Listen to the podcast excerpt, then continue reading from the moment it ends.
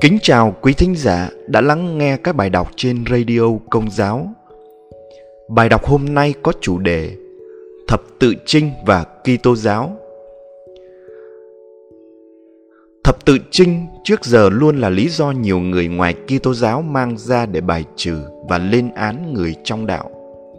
Thật ra, để đối đáp với những người dùng thập tự Trinh để tấn công niềm tin Kitô giáo, trước tiên chúng ta phải tìm hiểu và nghiên cứu về thập tự trinh xem thông tin nào là sự thật thông tin nào là truyền thông theo dệt thêm hoặc cung cấp không đủ thông tin nhằm hạ bệ uy tín của Kitô giáo nói chung và công giáo nói riêng. Chính người Hồi giáo đã tiến hành chiến tranh chính trị vượt biên giới chiếm đóng Damascus năm 635, Jerusalem năm 638 và Alexandria năm 641. Năm 652, Syria, Palestine, Ai Cập và Ba Tư đã rơi vào tay Hồi giáo. Đến năm 730, Libya, Tunisia, Algeria, Pakistan và Tây Ban Nha đã thất thủ.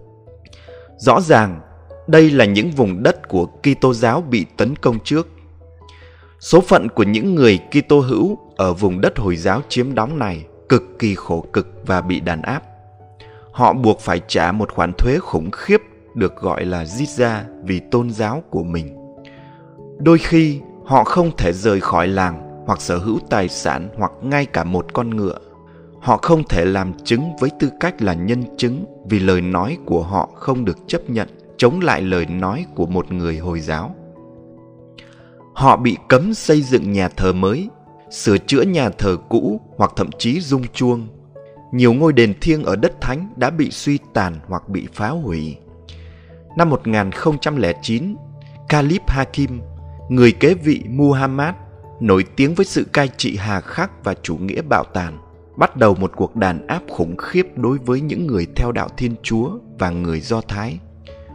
Ông ấy bắt đầu phá hủy tất cả các nhà thờ và tu viện của Palestine những người theo đạo Thiên Chúa bị buộc phải đeo trên cổ một cây thánh giá bằng đồng nặng 10 pound và người Do Thái phải đeo đầu của một con bê được làm bằng gỗ như một sự đánh dấu.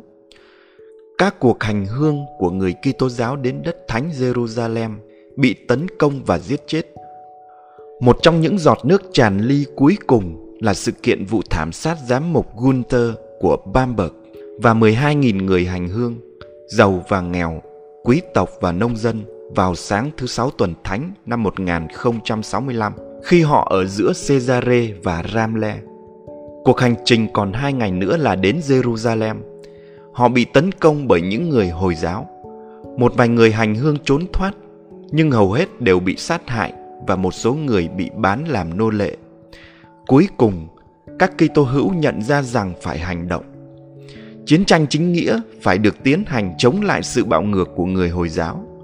Năm 1095, trong bài phát biểu được cho là có ảnh hưởng nhất trong thời Trung Cổ, giáo hoàng Urbano II đã phát động các cuộc thập tự chinh bằng cách kêu gọi tín đồ cơ đốc giáo ở châu Âu tiến hành cuộc chiến chống người Hồi giáo nhằm giành lại đất thánh với lời kêu gọi Deus Vult có nghĩa là Thiên Chúa muốn thế.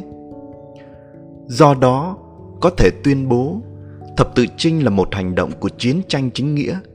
Điều đó không có nghĩa là mọi hành động đều là công bình, vì chiến tranh được tiến hành bởi những con người là nạn nhân của tội nguyên tổ sẽ có những mất mát và đau thương, sẽ có máu của những người vô tội, sẽ có bạo lực đôi khi vượt ra ngoài sự đúng đắn của nó.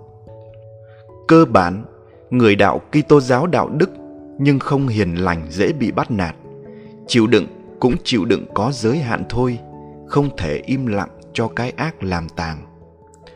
Ngoài ra, có những nguồn thông tin cho rằng, những người lính thập tự chinh đeo thánh giá, nhưng họ thực sự chỉ quan tâm đến việc chiếm được chiến lợi phẩm và đất đai.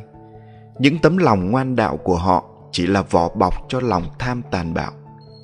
Thực ra, các nhà sử học từng tin rằng sự gia tăng dân số châu âu dẫn đến cuộc khủng hoảng của quá nhiều con trai thứ quý tộc những người được đào tạo về chiến tranh hiệp sĩ nhưng không có đất đai phong kiến để thừa kế do đó các cuộc thập tự chinh được coi như một chiếc van an toàn, đưa những kẻ hiếu chiến này đi xa khỏi châu Âu, nơi họ có thể tạo ra các vùng đất cho mình với chi phí của người khác. Nền học thuật hiện đại được hỗ trợ bởi sự ra đời của cơ sở dữ liệu máy tính đã chứng minh được rằng học thuyết bên trên là một sai lầm.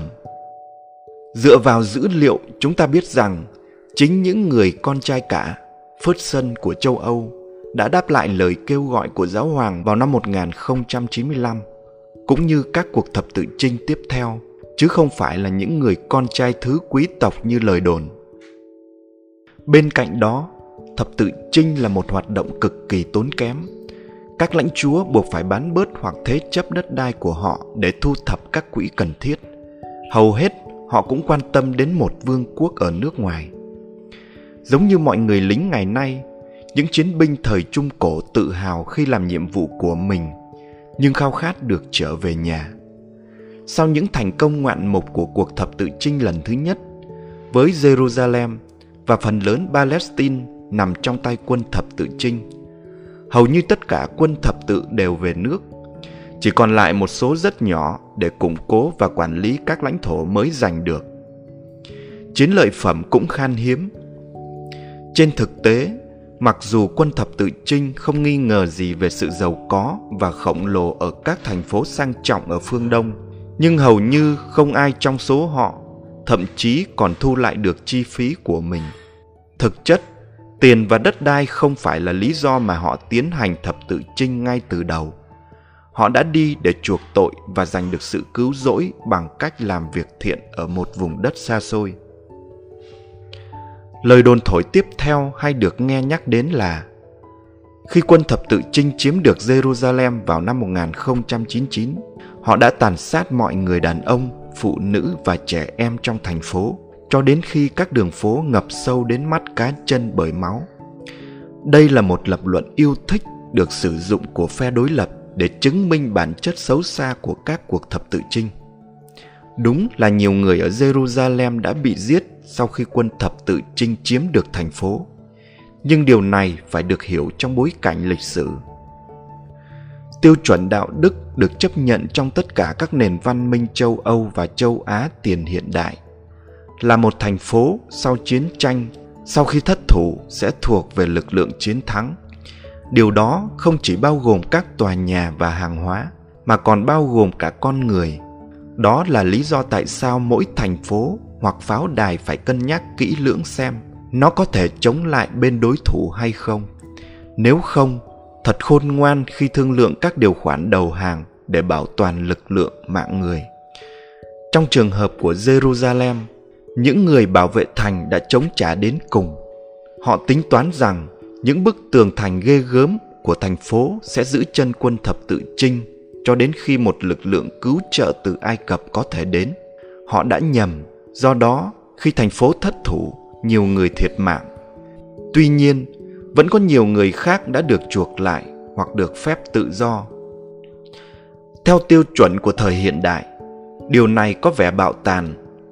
Tuy nhiên, sự thật là có nhiều người đàn ông, phụ nữ và trẻ em vô tội bị giết trong cuộc chiến ném bom thời hiện đại hơn là tổng số người có thể bị giết bởi đao kiếm trên chiến trường trong một hoặc hai ngày. Điều đáng chú ý là ở những thành phố mà Hồi giáo đầu hàng thập tự chinh, người dân được bình an vô sự, được giữ lại tài sản và được phép thờ cúng tự do.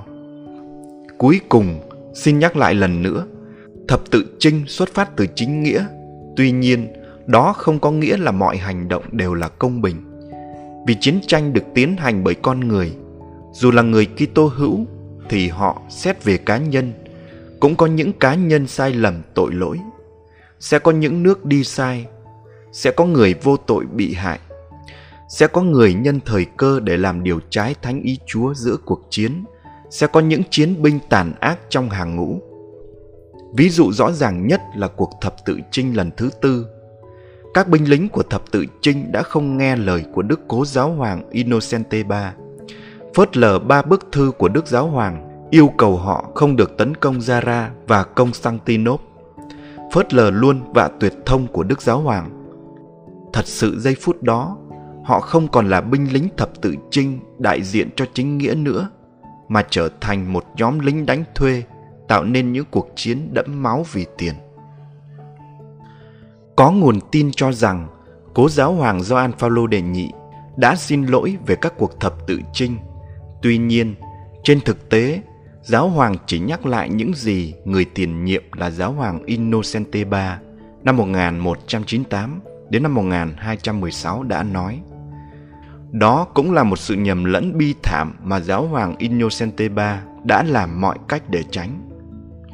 Đức Giáo Hoàng xin lỗi về tội lỗi của những người công giáo đã tham gia các cuộc thập tự chinh. Tuy nhiên, Ngài không xin lỗi về bản thân các cuộc thập tự chinh hay thậm chí là kết quả của các cuộc thập tự chinh. Cảm ơn quý thính giả đã lắng nghe các bài đọc trên radio Công giáo. Rất mong nhận được sự chia sẻ góp ý cho các bài đọc tại phần mô tả. Xin chào và hẹn gặp lại.